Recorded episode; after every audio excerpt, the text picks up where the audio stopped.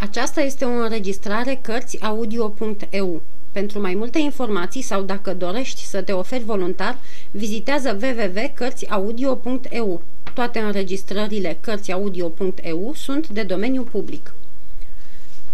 Capitolul 8. Vaca prințului Îmi era drag Matia când am ajuns la Mend, dar când am plecat îmi era și mai drag, căci nimic nu dezmiardă prietenia ca siguranța că ești iubit de cei pe care îi iubești și cea mai puternică dovadă că mă iubește mi-o dăduse refuzând propunerea bărbierului, adică lipsindu-se de o viață sigură și liniștită, de învățătură la început și de avere mai târziu, pentru ce? Ca să împartă cu mine un trai sărac și vânturatic, fără niciun viitor. Nu-i puteam arăta chiar acolo, în prăvălie, câtă emoție scăpărase în mine cuvintele lui să-mi las prietenul, dar cum am ieșit, i-am strâns mâna și i-am zis, pe viață și pe moarte? Da, și nu de azi, de mai de mult. Și a făcut uimitoare progrese pe dată ce a citit teoria muzicii, dar, din păcate, nu puteam învăța mult, căci eram nevoit să umblăm toată ziua ca să ieșim mai repede din pustiurile prin care treceam, foarte dușmănoase cu muzicanții și cu cântăreții. Țăranul care de-abia își câștigă hrana nu prea pune mâna în pungă, ascultă liniștit tot ce-i cânti, dar când simte apropierea plății, se scoală și pleacă sau închide ușa. Am ajuns în sfârșit prin Semflur și Isuar la ținta călătoriei, unde a dat Dumnezeu ca spusele ursarului să se izbândească, mai ales la Burbul și la Mondore, am câștigat mult.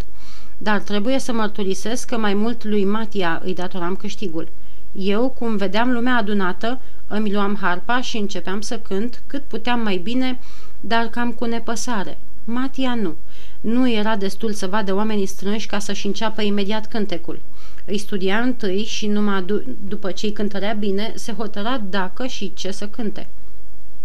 La școala lui Garofoli, care storcea cât putea milostenia publică, învățase cu deamănuntul arta de a câștiga simpatia lumii și încă de la început, din podul în care l-am văzut întâi, m-au mirat explicațiile lui, cum și de ce trecătorii dau sau nu dau cerșetorilor, dar m-a mirat și mai mult când l-am văzut la lucru. Ia seama, îmi șoptea el, când vedea venind spre noi vreo doamnă în doliu, să cântăm ceva trist ca să o înduioșăm, pornindu-i gândul spre cel pe care l-a pierdut. Cum o plânge, să știi că ne dă. Și așa de duios și de tărăgănat cântam că ți se rupea inima. Sunt pe plimbările din împrejurimile Mont Doreului niște locuri numite saloane, adică parcuri de pom la umbra cărora lumea își petrecea câteva ceasuri pe zi. Matia totdeauna îi studia și, după cum îi se părea fiecare, așa ne potriveam repertoriul. Când zăream un bolnav stând pe un scaun, slab, palid și gânditor, nu-l smulgeam din melancolia lui, oprindu-ne deodată în fața lui și cântând. Ne așezam ceva mai departe, de-abia văzuți, și acolo cântam binișor și discret, parcă am fi cântat pentru noi, dar ne uitam cu coada ochiului și, dacă îl vedeam mânios, plecam. Dacă din potrivă ne asculta, atunci ne apropiam încet, siguri fiind că talerul lui Capi nu se va întoarce gol. Dar mai ales cu copiii aveam cele mai rodnice izbânzi, căci cu arcușul le da chef de joc, iar cu zâmbetul gurii lui îi înveselea numai decât oricât de supărați ar fi fost. Cum făcea nu știu, dar plăcea așa că, la sfârșitul colindei, plătind toate cheltuielile, ne-au rămas 68 de franci. 68 și cu 146 făceau 214. Venise dar vremea să ne îndreptăm spre Chavanon, trecând prin Iuzel, unde aflasem că e un târg mare de vite. Puteam deci cumpăra faimoasa vacă, de care tot vorbeam într-una și pentru care de multe ori răbdasem. Până acum ne alesesem numai cu plăcerea de a ne mângâia visul, împodobindu-l cât ne dădea voie închipuirea, cu o vacă albă după gustul lui Matia și roșcată după gustul meu, în amintirea rosetei cât se poate de blândă și de lăptoasă. Acum treceam de la dorință la faptă și tocmai aceasta ne încurca. Cum să alegem noi o vacă, ă, noi care să fim siguri că întrunește toate darurile cu care o împodobeam? Grav, foarte grav. Mai ales că habar nu aveam după ce semne se cunoaște o vacă bună sau rea. Ne mărea și mai mult grija fel de fel de istorii auzite prin hanuri din gura negustorilor. Bună oară, un țăran cumpărase o vacă cu cea mai lungă și frumoasă coadă din lume, adică o prețio- prețioasă apărătoare de muște, și se întorcea bucuros acasă, mai ales că nu o cumpărase scump. A doua zi, ce să vadă? Zburase coada. Cea cu care se fudulise în ajun era falsă. Altădată, tot un țăran a cumpărat una cu coarne puse. Altul, când s-o mulgă, nu i-a dat niciun pahar de lapte, îi umflase ugerul. Dacă ni s-ar fi întâmplat și nouă tot așa. De coadă nu aveam grijă, fiindcă Matia avea de gând să se atârne de cozile tuturor vacilor care ni s-or părea bune și să tragă din toate puterile, așa că cele lipite s-ar fi rupt. Cu umflatul țâțelor, iar era un mijloc. N-avea decât să le înțepe cu un ac. Dar și unul și altul din sisteme erau primejdioase, căci, dacă coada nu era lipită, vaca putea să-i tragă în cap sau în burtă o zdravănă pereche de picioare, cu atât mai mult și mai pe drept cea împunsă în uger. Trebuie dar să renunțăm la ele, căzând iarăși în uricioasa presupunere că s-ar putea să-i dăm doicii o vacă fără coarne sau fără lapte. Mai era printre cele auzite și o istorie cu un veterinar care îi muștruluia rău pe negustorii de vaci. Dacă am fi luat un veterinar să ne ajute, ne-ar fi costat ceva, dar nu ne-ar fi păcălit. Hărțuiți de atâtea presupuneri, cu fel de fel de temeri, parcă tot aceasta era cea mai cuminte dezlegare și am pornit liniștiți înainte. Nu era departe de la Mondore la Iuzel. N-am mers decât două zile și am ajuns foarte devreme. Eram, ca să zic așa, în apele mele, căci acolo, în Iuzel, apărusem pentru prima oară în public în sluga inimioarei sau care mai prost din doi și tot la Iuzel îmi cumpărase Vitalis prima pereche de ghete.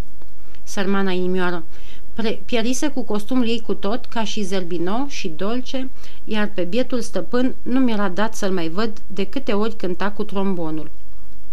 Din șase, cât fusesem, nu mai eram decât doi, tristă socoteală, care m-a mâhnit adânc, căci nu știu de ce mi se părea că văd pretutindeni umbra lui Vitalis și că l-auzi zicând ca de obicei, la drum. Noroc că prăvălia negustorului, unde mă îmbrăcase actoricește, mi-a risipit gândurile. Era tot cum o lăsasem. Tot așa se legăna la ușă aceeași haină galonată, după care căscasem gura și tot așa stăteau înșirate o sumă de puști și de lămpi. Atunci mi-a venit poftă să văd și piața pe care jucasem întâi. Și, cum a văzut-o, Capi a dat din coadă. După ce ne-am lăsat sacii și instrumentele la hanul unde trăsesem cu Vitalis, ne-am pus să căutăm veterinarul. Și l-am găsit, dar când a auzit ce vrem, ne-a râs în nas. Cum văd eu, vreți o vacă dresată. Ba nici de cum, vrem să dea lapte. Și să aibă coadă, a adăugat Matia.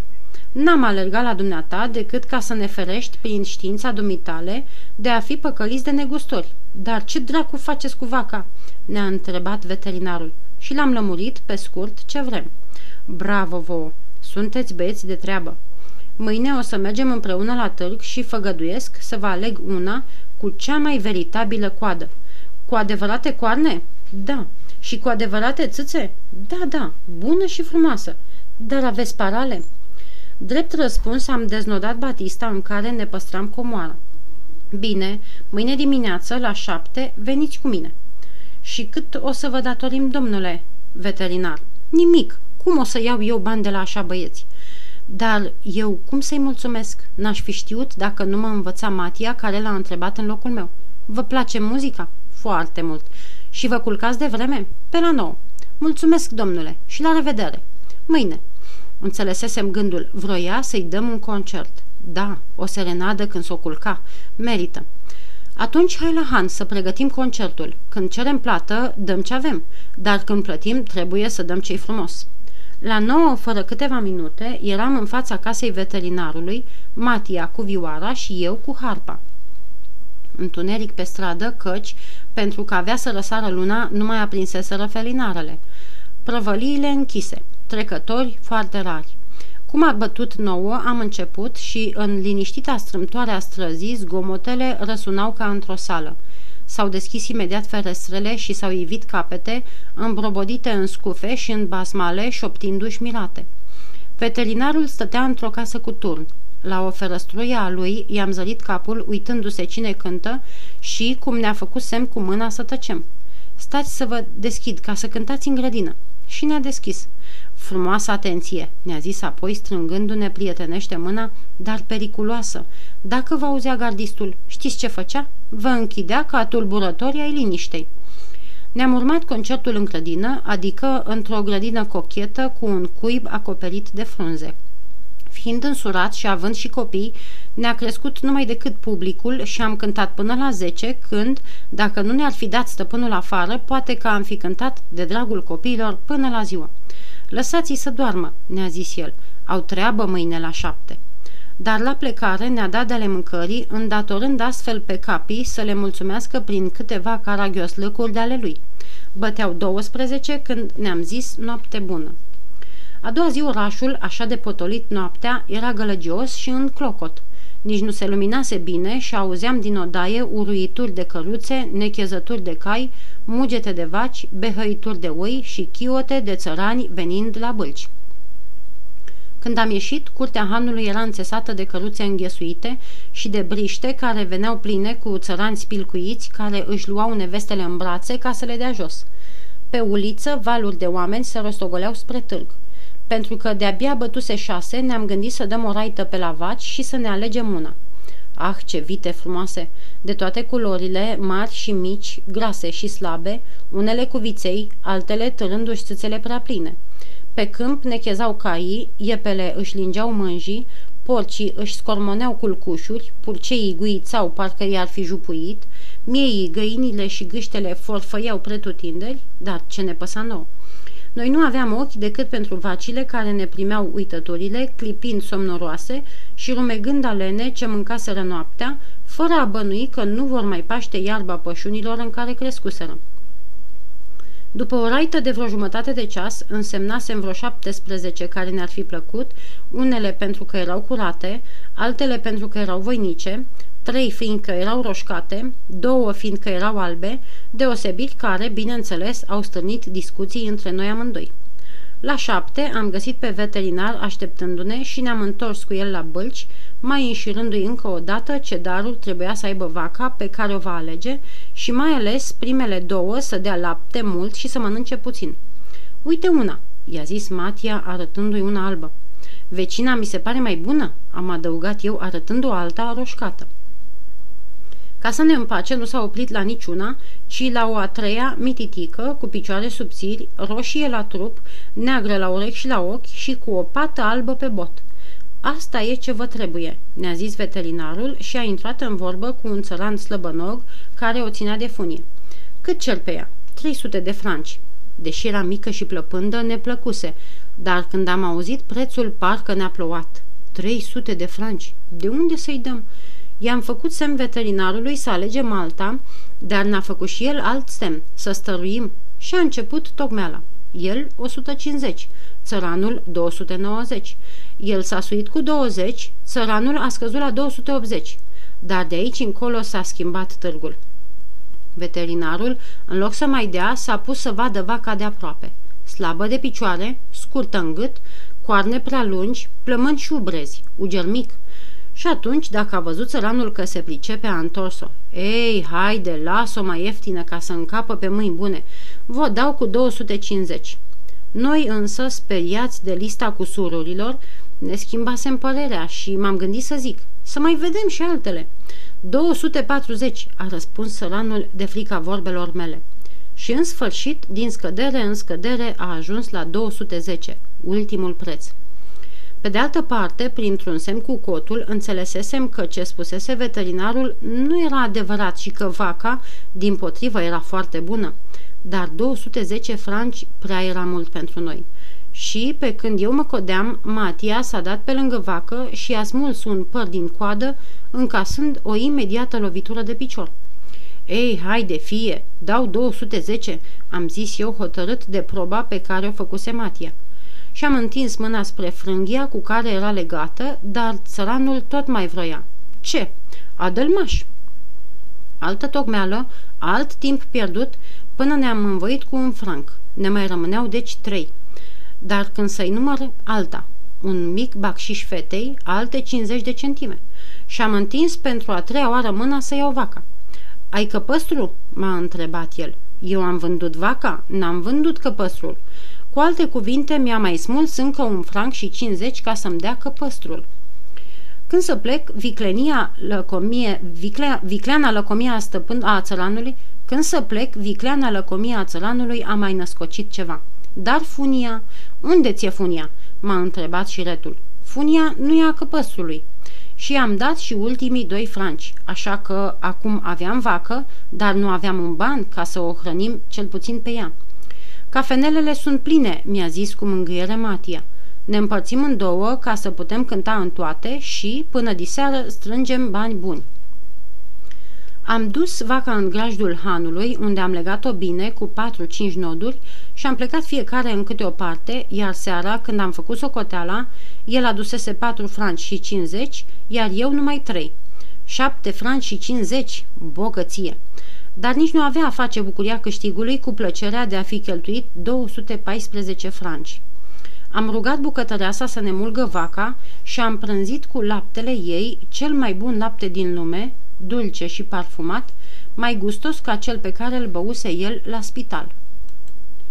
Și, ca recunoștință, ne-am dus să pupăm vaca în bot, măgulitoare prietenie, pe care a priceput-o deoarece, drept răspuns, ne-a lins binișor obrajii.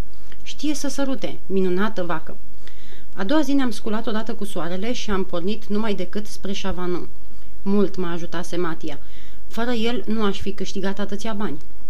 Ca răsplată l-am lăsat să ducă el vaca, iar eu mergeam în urmă până am ieșit din oraș. La câmp am trecut lângă el ca să vorbim tot de ea, lăudându-i meritele și admirându-i mersul, lenevos și fudul, ca al vitelor conștiente de valoarea lor. Acum nu mai trebuia să mă uit mereu pe hartă, cum făceam de când plecasem din Paris. Știam drumul și, cu toate că trecuseră ani, recunoșteam toate amănuntele șoselei. Ca să nu ostenesc vaca și ca să nu ajungem prea târziu la doică, aveam de gând să petrecem noaptea în sat și pe patul de fân în care dormisem prima noapte, după plecarea de acasă, unde capii se culcase lângă mine, pipăindu-mă cu laba, ca să-mi arate că mi-e prieten. Am fi ajuns până la Chavanon pe la amiază dar soarta care ne părtinise până atunci s-a schimbat împotriva noastră și ne-a încurcat planurile. Hotărâsem să ne împărțim umbletul în două, cu un dejun la mijloc, în timpul căruia vaca ar fi păscut iarba din șanțurile șoselei. Pe la 10, găsind un loc cu o iarbă verde și deasă, am pus joc, jos sacii și vaca să pască. Întâi voiam să o țin de funie, dar părea așa de domoală și de atentă la mâncarea ei, că i-am pus funia pe după coarne și m-am așezat alături să-mi rod și eu pâine. Negreșit că am sfârșit masa înaintea ei. Ca să ne treacă vremea, ne-am pus să jucăm, căci nu eram nici unul ursuz și mohorât, visând numai bani. Viața pe care o duceam, mult mai aspră ca a celor de seama noastră, nu ne stinsese poftele copilăriei, ne plăcea și nouă să zburdăm și nu trecea zi fără să ne jucăm cu mingea, în bile sau de-a capra. Pe drum, așa deodată, ni tam ni sam, mă pomeneam cu Matia, jucăm și în cinci minute puneam tot jos și începeam jocul. De multe ori, dacă nu aș fi avut ceasul să ne arate ora, ne-ar fi apucat noaptea. Dar timpul îmi aducea aminte că sunt șef de trupă, că trebuie să muncim și atunci, hop, sus și la drum. Dar am sfârșit și jocul înainte de a sfârși vaca și, când ne-am dus spre ea, a început să tundă iarba cu frunzele ca și cum ne-ar fi zis, nu m-am săturat. Să mai stăm, a opinat Matia. Aș, vacile pasc toată ziua. Câteva minute și, ca să petreacă, să-i cânt ceva cu trombonul. În circ unde am fost era o vacă foarte muzicantă. Și, fără tocmeală, a început un marș. Vaca, de cum l-a auzit, a ridicat capul, apoi, deodată, înainte să o apuc de coarne ca să iau funia, a luat-o la goană. Noi, în galop, după ea, chemând-o cum ne dădea în gând – I-am poruncit și lui Capi, oprește-o, dar nu știa de toate săracul. Un câine de turmă ar fi înhățat-o de nas și el, nedeprins, îi se văra în picioare, sperind-o mai rău și mărindu-i goana. Dobitocule, i-am strigat de necaz lui Matia. Ai dreptate, bate-mă, mi-a răspuns el gâfâind. Popasul îl făcusem la vreo 2 kilometri de un sat și într-acolo fugea acum vaca. Nici vorbă că a ajuns înaintea noastră și, fiindcă șoseaua era dreaptă, am putut vedea că niște oameni îi ieșiseră înainte să o prindă. Ne-am încetinit deci fuga ca să mai răsuflăm, dar până să ne apropiem s-au strâns vreo 20 de inși care vorbeau între ei așteptându-ne. În mintea mea mi se părea de ajuns să le cerem ca să ne dea, dar nu a fost așa. Cum ne-am oprit, ne-au înconjurat ca să ne întrebe din cotro venim și cum avem vaca. Nimic mai simplu și ușor pentru noi, dar pentru ei nu. Pentru ei vaca era furată și trebuia să ne închidă până s-or limpezi lucrurile. Groaza de închisoare m-a îngălbenit, mi-a încurcat limba și, cum eram și ostenit, mi-a fost cu neputință să mă apăr. A venit un jandarm, i-am spus ce se petrecuse, i s-a părut cam tulbure și ne-a declarat că deocamdată vaca o ia la gloabă, iar pe noi ne închide. Ne-am rugat, am protestat degeaba. Și când s-a răstit la noi, știind ce pățise Vitalis, i-am zis lui Matia să tacă și am plecat cu jandarmul înainte și cu tot satul înapoi, care poate că ne-ar fi schilodit ca pe niște tâlhari dacă n-ar fi fost jandarmul. Ce făcusem pentru Dumnezeu? Pe cine omorâsem? Tocmai târziu m-a învățat viața că așa e omul, sălbatic, tabără pe cel slab, fără să știe dacă e vinovat sau nu. La închisoare ne-a licărit o speranță, paznicul, care era și pândar și ușier la primărie, n-a vrut întâi să ne primească. Ce om bun, mi-am zis eu, dar rău am făcut, fiindcă, stăruind jandarmul, s-a înduplecat și, când ne-a deschis ușa zăvorâtă pe din afară, am priceput de ce ne primise așa greu. Închisoarea era plină de grămezi de ceapă puse de el să se usuce. Jandarmul ne-a scotocit, ne-a luat banii, bricegele și chibriturile, iar paznicul și-a îngrămădit ceapa într-un colț. Brânci înăuntru, zăvor la ușă și adio. Până când? În locul răspunsului, Matia s-a apropiat de mine și cu capul în jos mi-a zis umilit. Dă, dă cât poți, și în piept, și în cap, orice mi-ai face, n-aș plăti prostia. Sunt mai prost eu că te-am lăsat să o faci. Oricât, bate-mă ca să mă ușurez, că nu știi ce amărât sunt. Și s-a pus pe plâns.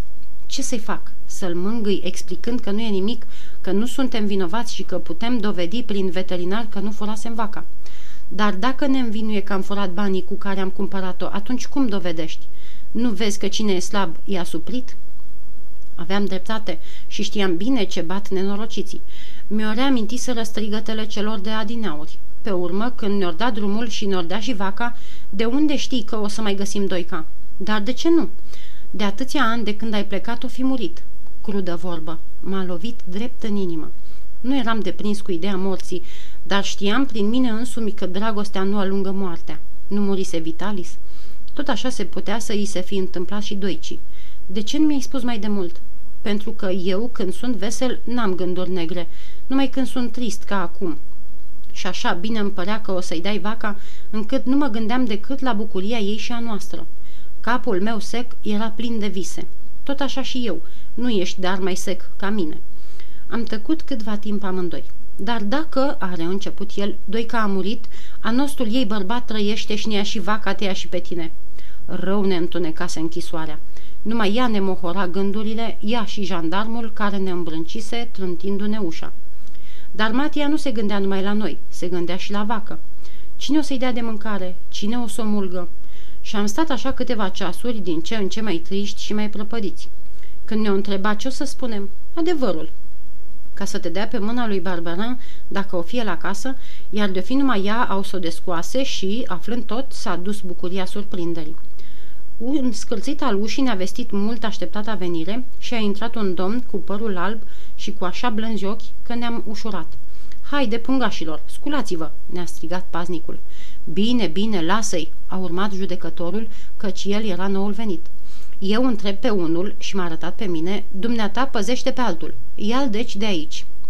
Ca nu cumva Matia să spună altceva decât mine, l-am prevenit zicând și unul și altul, domnule judecător, nu vom spune decât adevărul. Bine, bine, m-a întrerupt el ca să-mi taie vorba. Matia a ieșit, după ce îmi strecurase o privire, răspunzând că a înțeles.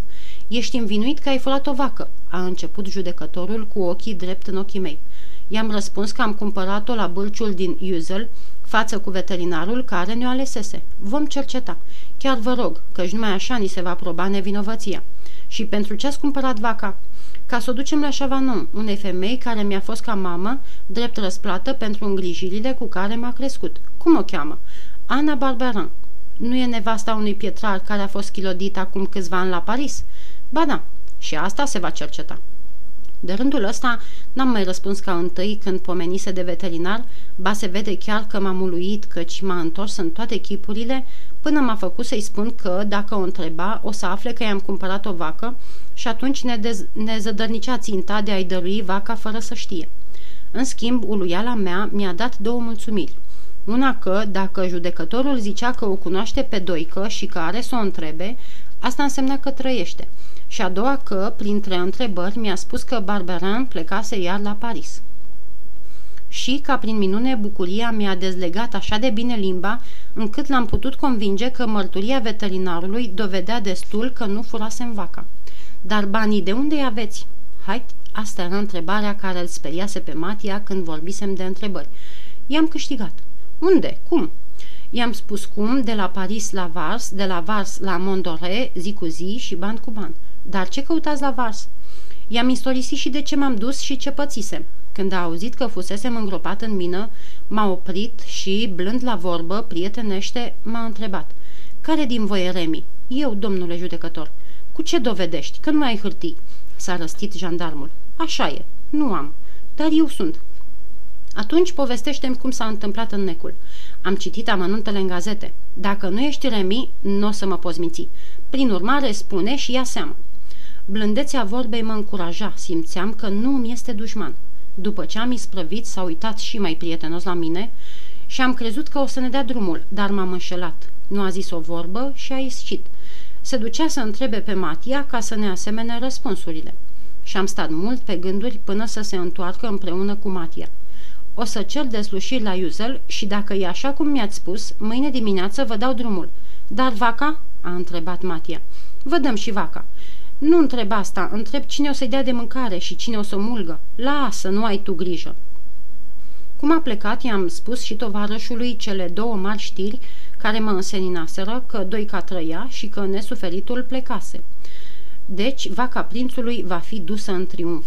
Și, de bucurie, a început să joace, molipsindu-mă și pe mine și pe capii, așa că s-a încins un joc și o gălăgie, că paznicul a dat fuga să vadă ce facem, dar fără să mai strige ca la început. Am dedus de aici că s-au îndreptat lucrurile și, ca dovadă că nu ne-am înșelat, s-a întors peste câtva timp, aducându-ne o strachină mare, plină cu lapte, o pâine albă și o bucată de carne friptă, trimise de domnul judecător. Dulce și darnică închisoare. Așa au fi fost pretutindeni, mai știi? Se prea poate. Și mi-am schimbat urâta părere. Tot așa și Matia nu-i venea a crede. Somn și mâncare degeaba? Mare noroc!